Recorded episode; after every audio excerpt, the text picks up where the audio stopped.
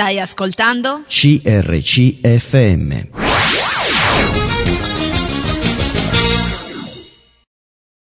Buongiorno a tutti, buon martedì, siamo quelli di Bibbia e dintorni e passeremo questa prossima ora in vostra compagnia. Oggi continueremo a parlare della Gerusalemme al tempo di Gesù, abbiamo già detto tanto e quindi continueremo a parlare proprio di quelli che furono i momenti cruciali della vita di Gesù, della, eh, della, sua passione, se così possiamo dire. L'altra volta abbiamo cominciato a parlare di quello che era il pretorio e, e quindi cominceremo proprio da lì eh, vedremo cosa, cosa intendiamo per, con il termine pre, pretorio, cosa ci dicono i Vangeli a suo riguardo e poi insomma la nostra conversazione si svilupperà in questo senso.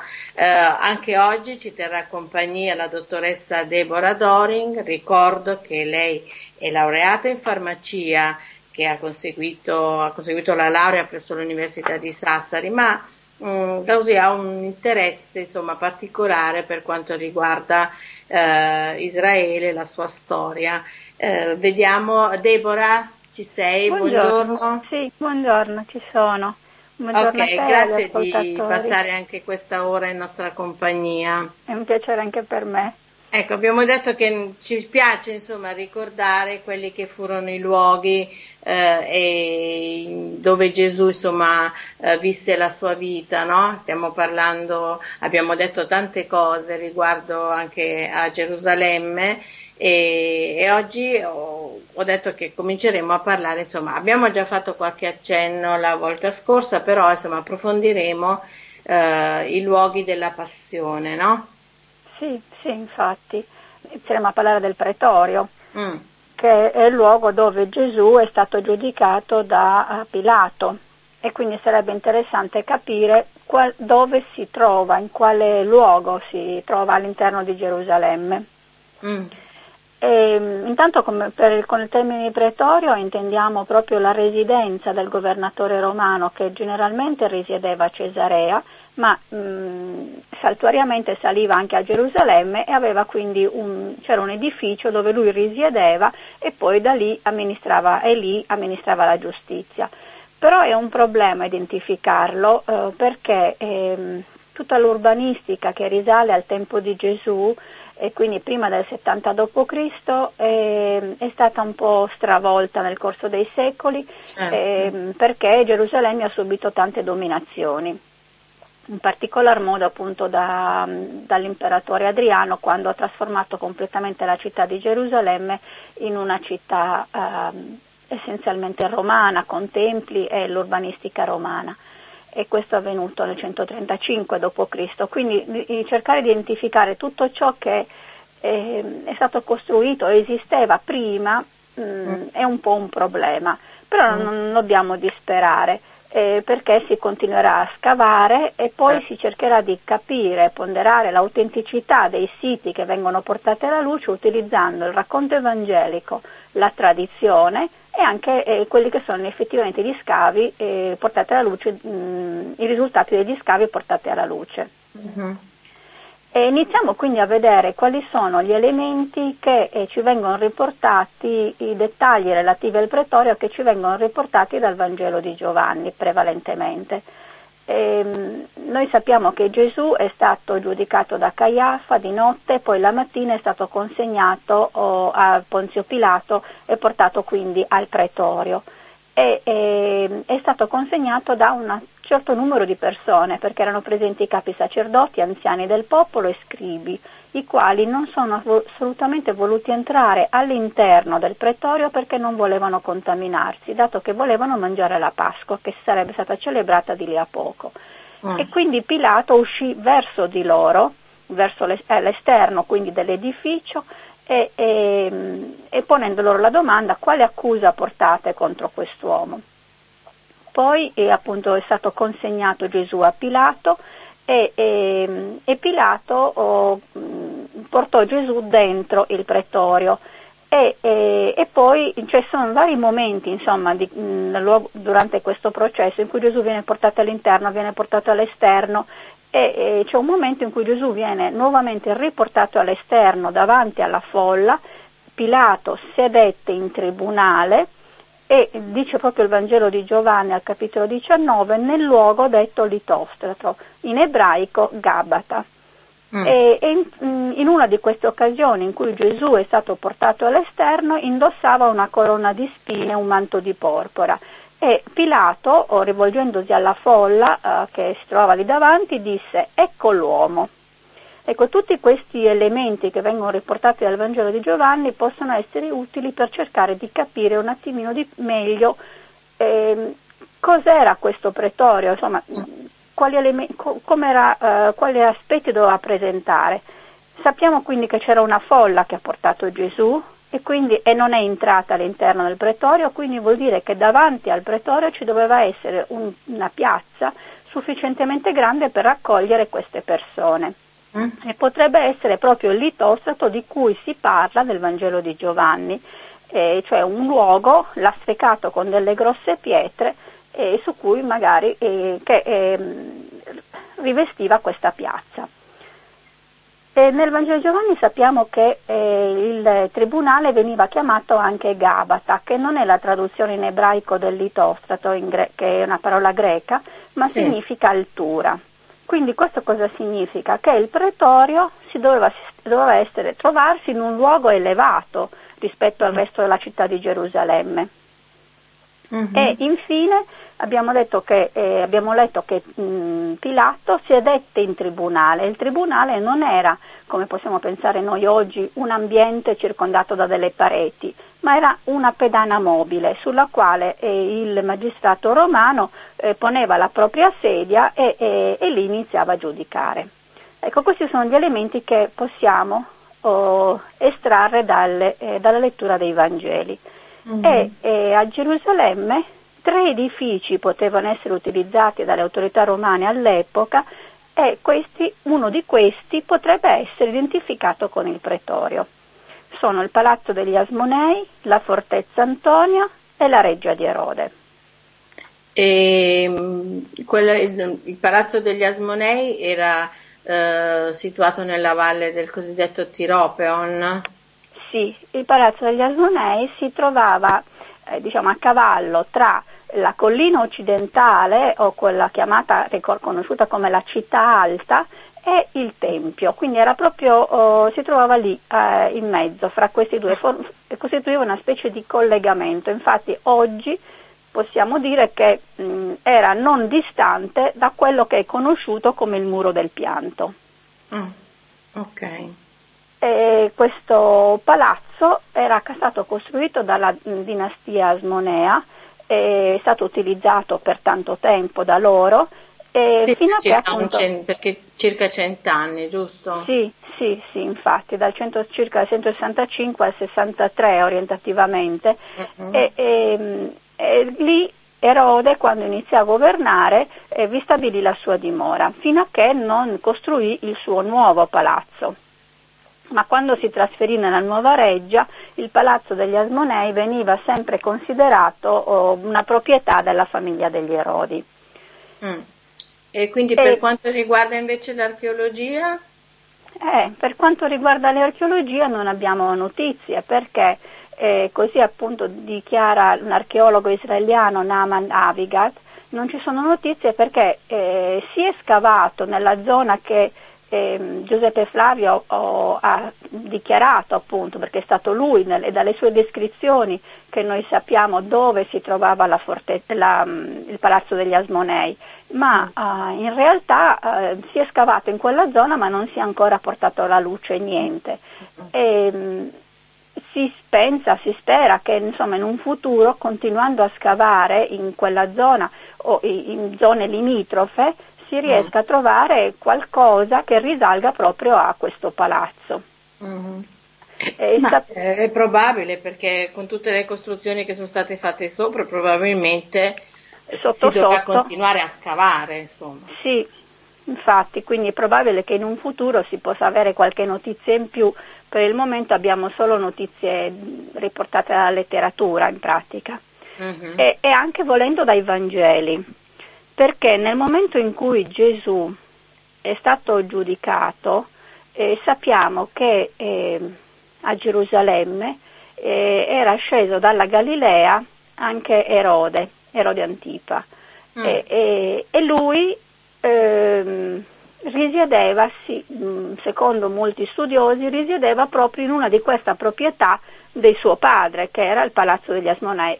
Alcuni appunto eh, danno questo tipo di eh, indicazione. Mm. E comunque non abbiamo notizie da parte della, mm, del, della, dell'archeologia, nessuno conferma, eh, abbiamo soltanto informazioni letterarie, quindi mh, fra le tre possibilità che ho appunto indicato all'inizio, il, il Palazzo degli Asmonei, la Fortezza Antonia e la Reggia di Erode, insomma, forse possiamo allontanare l'idea che il, fortezza, il Palazzo degli Asmonei possa essere identificato con il Pretorio.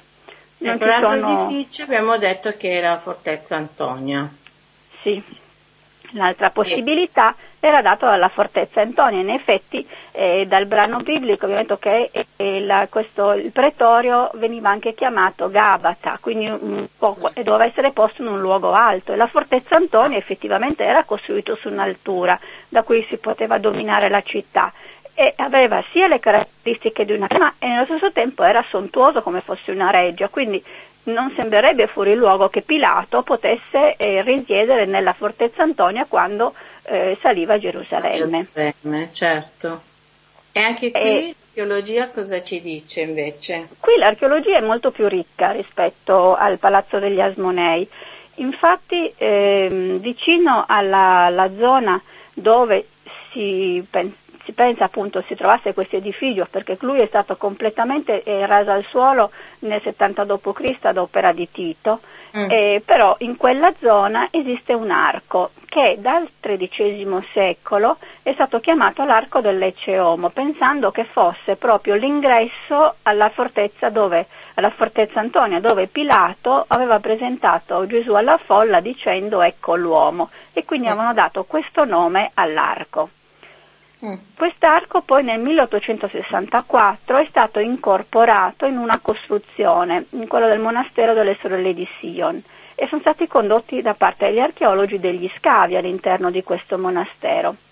Però eh, la brutta notizia è che quest'arco non aveva niente a che fare con la fortezza Antonia, ma è stato eh, eretto soltanto oh, quando la città di Gerusalemme è stata trasformata dall'imperatore Adriano e in, eh, è stata cambiata anche, sostituito anche il nome in Ecce eh, Capitolina, Elia Capitolina e, e, e in, questa, mm, in, questa, occasione è stato costruito questo arco che faceva parte di una serie di archi. Quindi uh-huh. Gesù non l'ha mai visto e neanche tutti coloro che, che vivevano all'epoca di Gesù, perché è stato costruito dopo l'anno 135. Certo e quindi eh, insomma, decade questa, ehm, mm. questa, questa, idea, ecco. mm e, però gli scavi hanno, sono continuati sempre all'interno del monastero delle sorelle di Sion ed è stato trovato nel, 31, nel 1931 e 1932 è stato trovato un pavimento che eh, gli archeologi identificarono come il lastrico di cui si parlava nel Vangelo di Giovanni. Mm. E allora questa scoperta sos- poteva sostenere l'ipotesi che il processo di Gesù avesse avuto luogo proprio alla fortezza Antonia. Mm. E, come si conciliano queste due cose? Il fatto che l'arco è stato costruito dopo e invece il pavimento è stato identificato come quello descritto nel Vangelo di Giovanni. Eh, non tutti gli studiosi infatti si accordavano su questo, eh. questa nuova mh, ipotesi eh, e allora eh, gli scavi sono continuati. Ecco, e, allora e prima di andare avanti eh, ti fermo, ci fermiamo, non ti fermi, ci, mi fermo anch'io, ci fermiamo, ascoltiamo un po' di musica e poi riprendiamo da qua. A dopo. Stai ascoltando? CRCFM.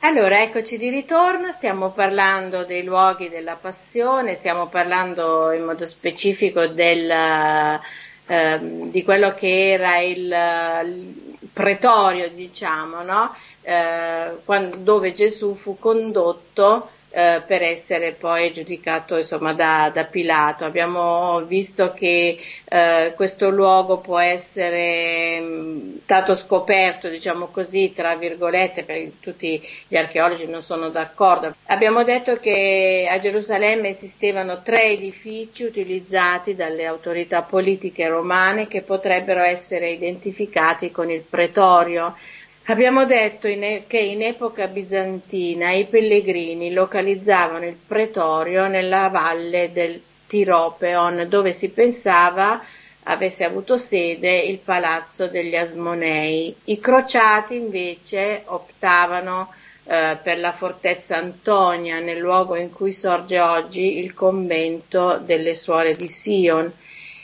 E gli storici invece propendono attualmente per il sontuoso palazzo lo vedremo in seguito che il re Erode fece costruire tra il 23 e il 20 a.C., di cui oggi non restano che eh, le fondamenta. Ne stiamo parlando con la dottoressa Deborah Doring, lei proprio eh, si interessa, insomma, di, ha un particolare interesse per questo argomento. Deborah, abbiamo parlato degli scavi archeologici per quanto riguarda la fortezza Antonia, no? Abbiamo detto che ci sono delle disparità, eh, però nel 1931-32 fu scoperto un pavimento identificato come litostrotos del Vangelo di Giovanni. Sì, sì, e infatti eh, molti studiosi a questo punto lo identificarono come eh, il litostrato che era, di, cui parla, di cui parla l'Evangelista e quindi eh, giunsero alla conclusione che Gesù era stato processato lì mm. alla fortezza Antonia. Ma gli, come, detto, come, stavo accennando, gli scavi eh, hanno, oh, sono continuati e hanno rimesso in discussione completamente questo tipo di, eh, di possibilità. Infatti si è dimostrato che, eh, questo, che mh, dopo la distruzione della fortezza Antonia, tutto il fossato che circondava la fortezza quando eh, l'imperatore Adriano ha fatto oh, ricostruire la città di Gerusalemme chiamandola Elia Capitolina e tutto quel fossato è stato riempito e ricoperto di un magnifico lastricato, quello che erroneamente era stato identificato come il lastrico del Vangelo di Giovanni, perché eh, Gesù Pilato e tutti i loro contemporanei non hanno mai visto questo lastrico, in quanto è stato costruito eh, nel, dopo il 135.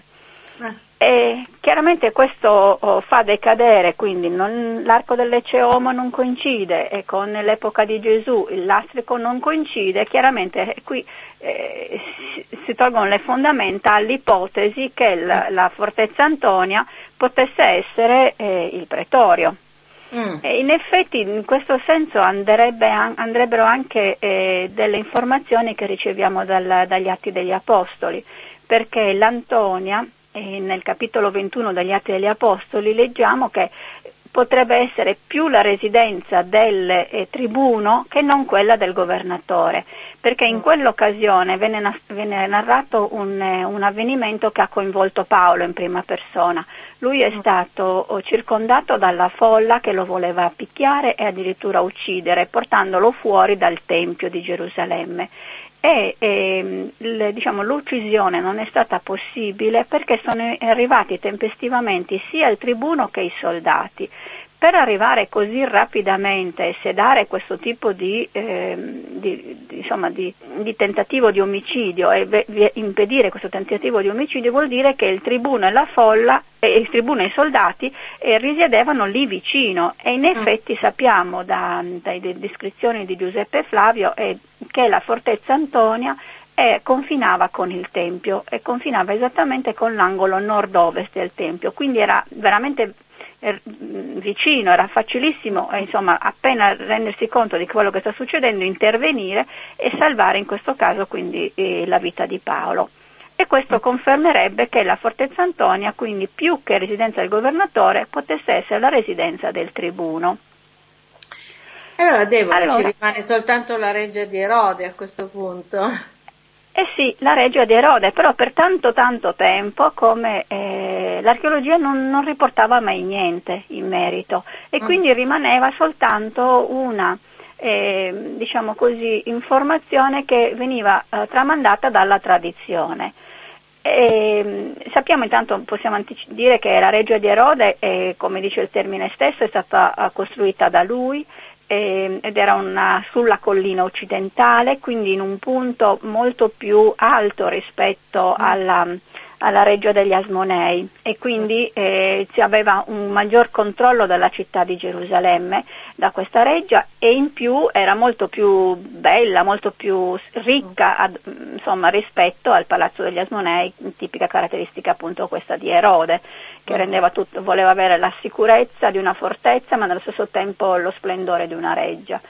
E, e lui eh, si presume quindi che potesse essere un, luogo ancora più adatto come residenza per un governatore. In effetti la letteratura ehm, ci riporta che, più esattamente Giuseppe Flavio, sostiene che il governatore Floro, che governò molto dopo Pilato, mm-hmm. risiedeva nella fortezza, nella reggia di Erode, mentre eh, Filone d'Alessandria, cioè non mentre, è Filone d'Alessandria sostiene nelle, nella sua opera che Pilato vi risiedette quando si trovava a Gerusalemme. Quindi eh. la letteratura mh, mm, spinge in questa direzione.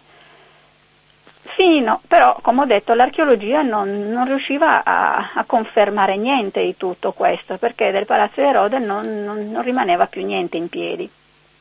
Fino mm al 6 gennaio del 2015, quando sul Corriere della Sera comparve un breve articolo scritto da Francesco Battistini e, e intitolato Scoperto il luogo dove Ponzio Pilato si lavò le mani. E, e Battistini nel suo breve articolo dichiara che eh, del, riporta delle affermazioni eh, eh, dichiarate da un team di archeologi eh, ar- israeliani ed americani eh, i quali dicono che questo luogo dove Pilato, Ponzio Pilato si lavò le mani si trova all'ombra della porta di Giaffa e quindi questo non è altro che il palazzo di Erode, perché il palazzo di Erode trova, era stato costruito sulla collina occidentale dal palazzo di Giaffa, uh-huh. dalla porta di Giaffa, cioè una porta eh, al di là della quale eh, iniziava la strada che portava alla città di Giaffa.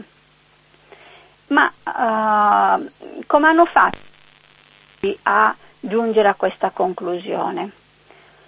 E, eh, diciamo che eh, tutto ha avuto inizio eh, con la necessità di, ehm, di eh, apportare delle modifiche al museo della Torre di David e quindi si diedero tutte le autorizzazioni per effettuare degli scavi, perché si desiderava ampliare questo museo e hanno, sono iniziati quindi i lavori di scavo in un edificio adiacente e sono emersi dei resti stratificati. Quindi mm. sotto quello che è, quindi è comparso un carcere che risaliva al tempo degli ottomani del mandato britannico e sotto questi resti sono apparse le pietre che risalivano proprio al palazzo di Erode il Grande.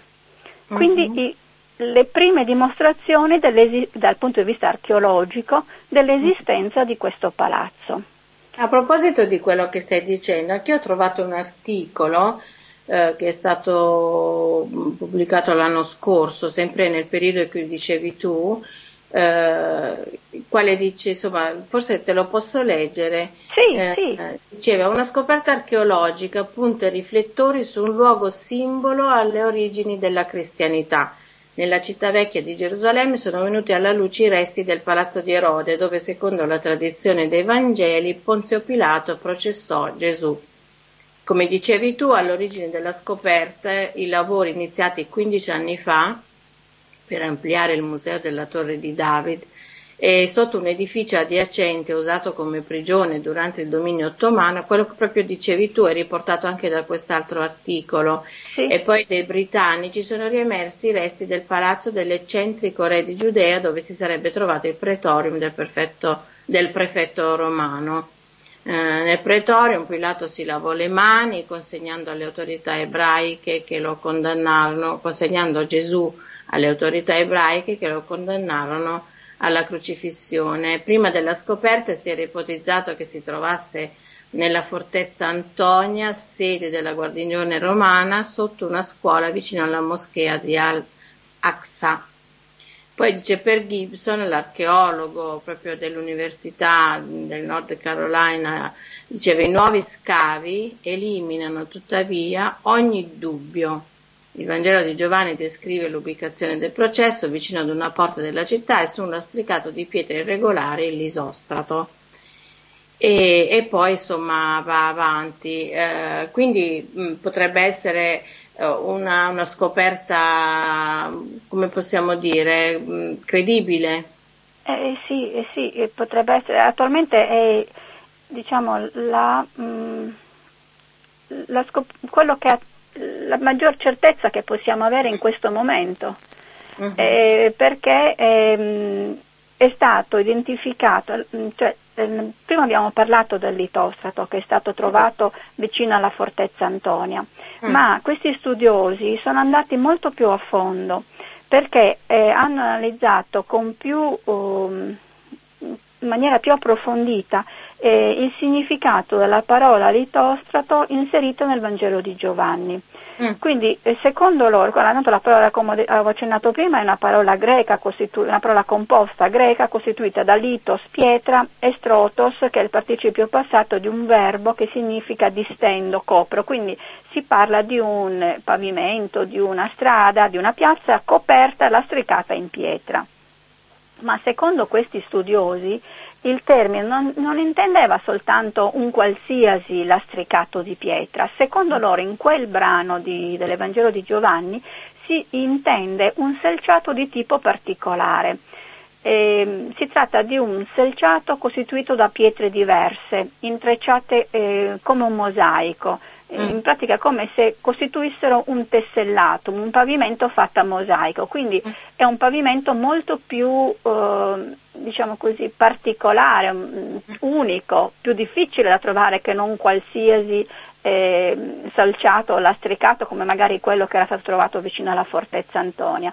E loro, questo gruppo, questo team di archeologi, sono proprio sicuri di aver trovato questo tipo di pavimento, un tessellatum, che mm-hmm. quindi confermerebbe ulteriormente ehm, il fatto che il pretorio di cui si parla nell'Evangelo di Giovanni fosse, coincidesse con la fortezza Antonia, perché l'elemento distintivo proprio era dato dai Vangeli del mm. tessellatum, o insomma del, certo. questo lastricato.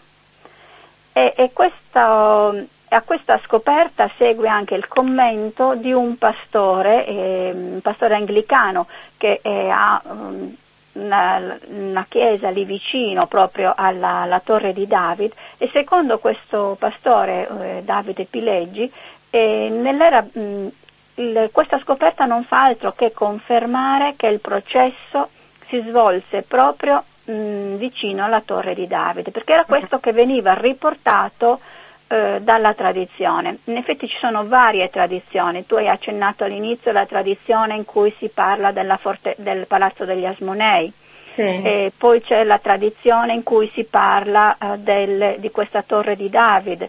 E, e, ecco perché per tanto tempo anche la processione aveva proprio inizio, la processione del venerdì, mm. aveva proprio inizio vicino alla fortezza, alla torre di David. Mm-hmm. E, e, quindi la tradizione ha dato tante indicazioni, mm.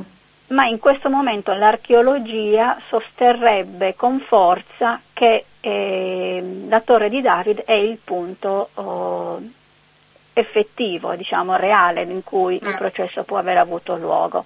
Poi chiaramente staremo a vedere i risultati, perché col tempo, piano piano, oh, le notizie vengono eh, ulteriormente confermate oppure disdette a seconda di altri elementi che vengono portati alla luce.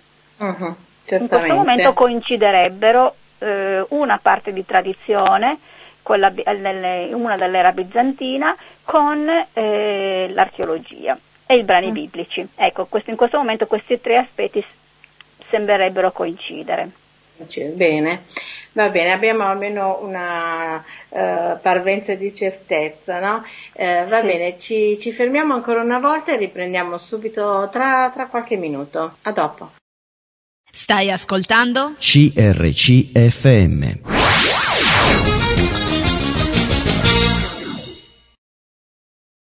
Eccoci allora, affrontiamo la terza e ultima parte del nostro programma e continuiamo comunque a parlare eh, dei luoghi della passione eh, di Gesù. Abbiamo parlato del pretorio dove insomma, Pilato eh, giudicò Gesù eh, spinto dalla folla e a questo punto eh, dovremmo parlare del Golgota e della tomba che sono sempre relativamente anche alle scoperte eh, archeologiche. Deborah.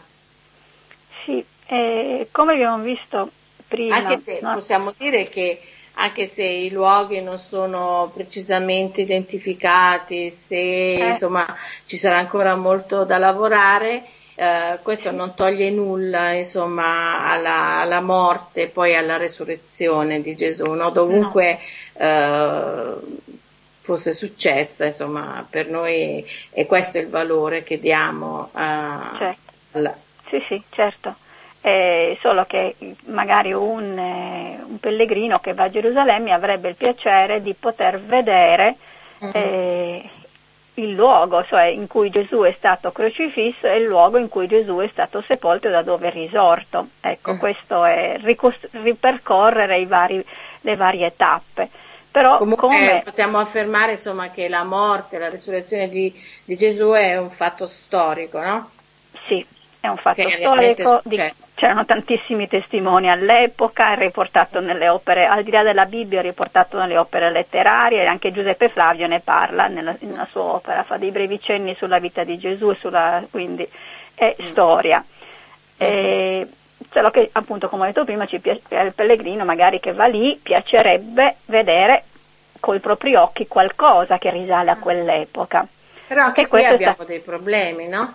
Grossi, perché eh, sono gli stessi problemi del pretorio. La mm. città di Gerusalemme ha subito varie dominazioni e le varie dominazioni hanno determinato cambiamenti continui eh, nella sua urbanistica. Quindi ritrovare quelli che erano i luoghi che eh, erano utilizzati dalle persone intorno al 30 d.C. non è così facile, è un grosso problema dell'archeologia biblica. Mm. E, mm, come abbiamo fatto con il caso del pretorio, vediamo un po' di capire dal Vangeli dove si trovava il Golgota e dove si trovava il, si, insomma, la, la, tomba di Cristo. Mm. E, mm, dal, nel Vangelo di Giovanni leggiamo che il luogo dove Gesù fu crocifisso era vicino alla città, quindi non era dentro ma era fuori dalla città. E così viene confermato anche nell'Epistola agli Ebrei, Gesù soffrì fuori della porta della città. E mh, nei Vangeli veniamo a sapere, Marco e Matteo, che eh, vicino a dove Gesù è stato crocifisso ci doveva essere una strada perché leggiamo che quelli che passavano lì vicino lo insultavano, quindi c'era mh, un, una strada che veniva utilizzata dalle persone. Allora il Golgota, da queste brevi informazioni tratte dai Vangeli o insomma dal Nuovo Testamento, eh, il Golgota va cercato fuori dalla cinta muraria che era, costru- che era presente al tempo di Gesù. E all'epoca ce n'erano almeno due cinte murarie, una che circondava tutta la città, eh, si, veniva chiamata il primo muro oppure muro primitivo o prima fortificazione e di questo si sa con certezza che risaliva al periodo, era stata costruita durante il periodo della monarchia di Israele e, mm. e anche c'è un sostanziale accordo tra gli studiosi per quello che è il suo tracciato. Mm, non si può dire la stessa cosa invece per la seconda cinta di mura che circonda una parte, circondava una parte della città e veniva chiamato il secondo muro. E questo oh, si sa che eh, viene attribuito insomma, alla sua costruzione al periodo degli Asmonei e forse lo costruì proprio Giovanni Ircano che governò tra il 134 e il 104. Però per quello che riguarda il suo percorso non ci sono più certezze. Mm. Solo Giuseppe Flavio ne parla nella, nelle guerre giudaiche e, e, le parole di Giuseppe Flavio sono il secondo muro cominciava dalla porta nel primo muro, che si chiama Genat, e cingendo solo la parte settentrionale della città arrivava fino all'Antonia. Ora mm. sappiamo esattamente che è l'Antonia, dove è la posizione dell'Antonia, quindi questo è il punto certo perché l'Antonia era, abbiamo detto anche prima, confinava con il Tempio lungo l'angolo nord, nord, nord-occidentale, nord-ovest. Quindi quello è il punto sicuro. La, sappiamo che la, il secondo muro arrivava lì. Partiva da un'altra parte e eh, la storia, diciamo, non ci sono fonti storiche che parlino di questa, font, di questa porta Genat, quindi si presume che eh, la porta Genat, molti studiosi la identificano in prossimità della torre di Ippico. La torre di Ippico era una delle tre torri che eh, facevano parte della reggia di Erode, quindi sulla collina occidentale, quella mm. abbiamo, che abbiamo identificato con il pretorio. Ecco, la torre di Ippico è una di quelle tre. E, mm. e quindi questo palazzo si trovava, abbiamo detto anche prima, vicino alla porta di Giaffa. Allora preso, si presume, gli studiosi presumono che questa porta di Genat eh, all'epoca di Gesù si trovasse appunto nei pressi dell'attuale porta di Giaffa. E allora abbiamo stabilito la, l'arrivo e la partenza di questo muro. Mm. E il percorso? Qui Beh. nascono i problemi. Ma il percorso non era un po' obbligato, no? No? Eh, sì, il problema è che eh, quando tu non hai un percorso, non lo trovi dal punto di vista archeologico, mm. eh, il percorso devi risalire all'epoca, ma com'era l'urbanistica all'epoca? Perché dicono che, insomma, che in linea d'aria sono mm, non più di 300 metri.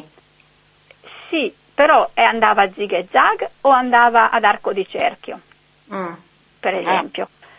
Eh, eh, secondo oh, alcuni studiosi che interpretano in maniera molto rigida la parola, mh, mm, la parola greca utilizzata da Giuseppe Flavio, cingeva, pensano mm. che il muro potesse andare ad arco di cerchio.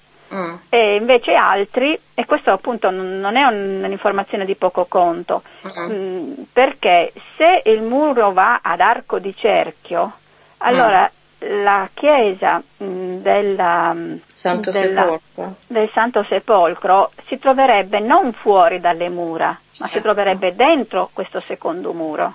E quindi non combacerebbe con, uh, con quello che dice la Bibbia. Eh, quando, leggiamo, quando fuori. leggiamo fuori dalle mura.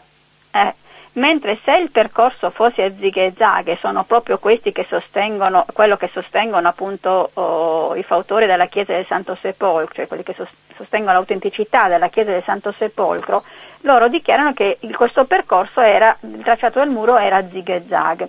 Mm. In effetti qualcosa si è trovato dal punto di vista archeologico, è stato portato alla luce, ehm, alcuni pezzetti di muro sono stati portati alla luce, ma non è stato portato alla luce tutto il tracciato. Mm. E quindi eh, si va avanti per ipotesi, perché se non ce l'hai tutto, tu immagini che da lì possa andare a là e così via, ma non, non lo sai esattamente. Uh-huh. E questo è il problema di base, perché se tu, uh, ed è quello che sostengono, ah, ci sono i sostenitori della Chiesa del Santo Sepolcro e i sostenitori del Calvario di Gordon sono, e della tomba del giardino, perché sono due, il, diciamo, l'ipotesi che eh. Gesù è stato sepolto da una parte o da un'altra, eh, crea due gruppi. Mm. Ho capito. E, e, chi ha ragione fra questi due gruppi? Le ipotesi sono due. Mm-hmm. E, e, diciamo, per quanto riguarda la chiesa del Santo Sepolcro, mh, mm, ci sarebbero molte, molte più probabilità che sia il luogo autentico rispetto mm. alla chiesa di, al luogo del Golgota e della tomba, che mm. tra l'altro è circa 700 metri più a nord eh, rispetto alla, a quello che si ritiene possa essere il vero sepolcro di Gesù, il luogo del vero sepolcro. Mm, per quanto riguarda la chiesa del Santo Sepolcro vediamo che ha a suo favore la tradizione, a suo favore una parte di quei pezzetti di muro che sono stati ritrovati. Mm eh, per quanto riguarda la tradizione possiamo dire che è consuetudine che gli ebrei quando oh, qualcuno muore eh, mm. si tramandano di generazione in generazione il luogo della tomba. Nell'Antico Testamento infatti sappiamo che sono stati sepolti Le, Abramo e Sara insieme, Lea e Giacobbe insieme e così via, quindi veniva tramandato il luogo in cui eh, mm. la persona era stata seppellita. E oltretutto quello era un luogo conosciuto, oh, ben conosciuto, perché lo conosceva benissimo il proprietario che aveva messo a disposizione la tomba. Mm. Lo conosceva benissimo Pietro Giovanni, il luogo in cui si trovava perché ci sono andati la mattina presto. E Maria Maddalena c'era la domenica mattina presto, quindi sapevano qual era il punto esatto in cui Gesù era stato seppellito e mm. probabilmente se lo sono tramandati perché faceva parte delle loro abitudini. Mm però questo fino al 134 che croce, perché poi sono stati cacciati gli ebrei completamente dalla città quando la città è stata completamente stravolta dall'imperatore Adriano e è diventata una città romana. A quel punto la città, gli ebrei sono stati mandati via, sia ebrei mm. cristiani che ebrei che sono rimasti appunto eh, ebrei, mm. hanno mantenuto la loro la fede dei padri. Sì, Adriano fece costruire sopra insomma, un foro no? con un tempio sì. dedicato ad Afrodite. Esatto, la, fece proprio coprire con cumuli di macerie eh, il, in Gesù, il, luogo in cui Gesù è stato seppellito e in cui è stato, oh, è stato eh, crocifisso, in modo mm. tale da non poterlo neanche più vedere quel luogo perché era completamente coperto, ha creato una collina insomma, l'ha coperta completamente e sopra ci ha costruito il tempio, proprio perché voleva cancellare tutto ciò che riguardava eh, insomma, il cristianesimo o quello che, le tradizioni giudaiche. Mm. E, e... invece fu poi cambiata in seguito da Costantino, no? Esatto, quando nel 313 il cristianesimo diventa regione ufficiale nell'impero, grazie a lui, allora si cercò di riportare alla luce i luoghi santi, ma esattamente dove Gesù è stato seppellito non era l'unica tomba della zona. Sì. Quando gli uomini di Costantino hanno portato alla luce quella che hanno dichiarato essere la tomba di Gesù, era veramente quella o era una tomba vicina? Cioè il dubbio nasce perché ce n'erano in quella zona.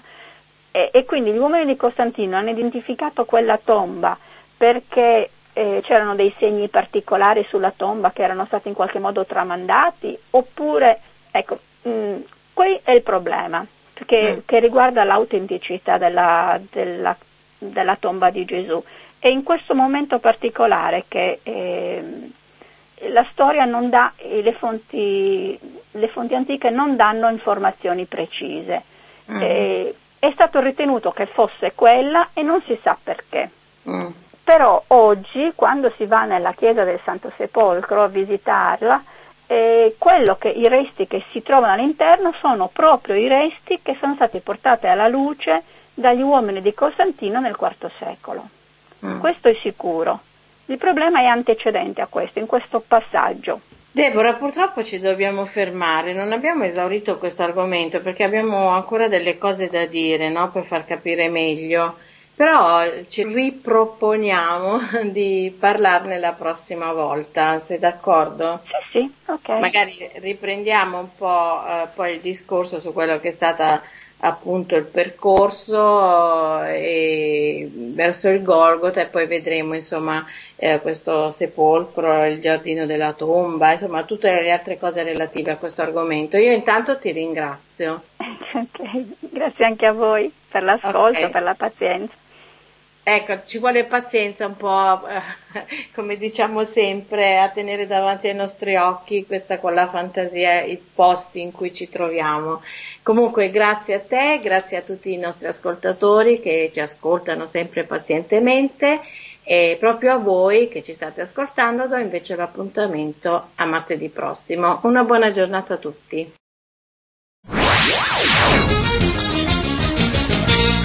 Hai appena ascoltato un programma prodotto da crc.fm. Se hai apprezzato quello che hai ascoltato, considera di sostenere il tuo programma preferito. Visita il sito www.crc.fm e ricorda, il tuo sostegno è prezioso.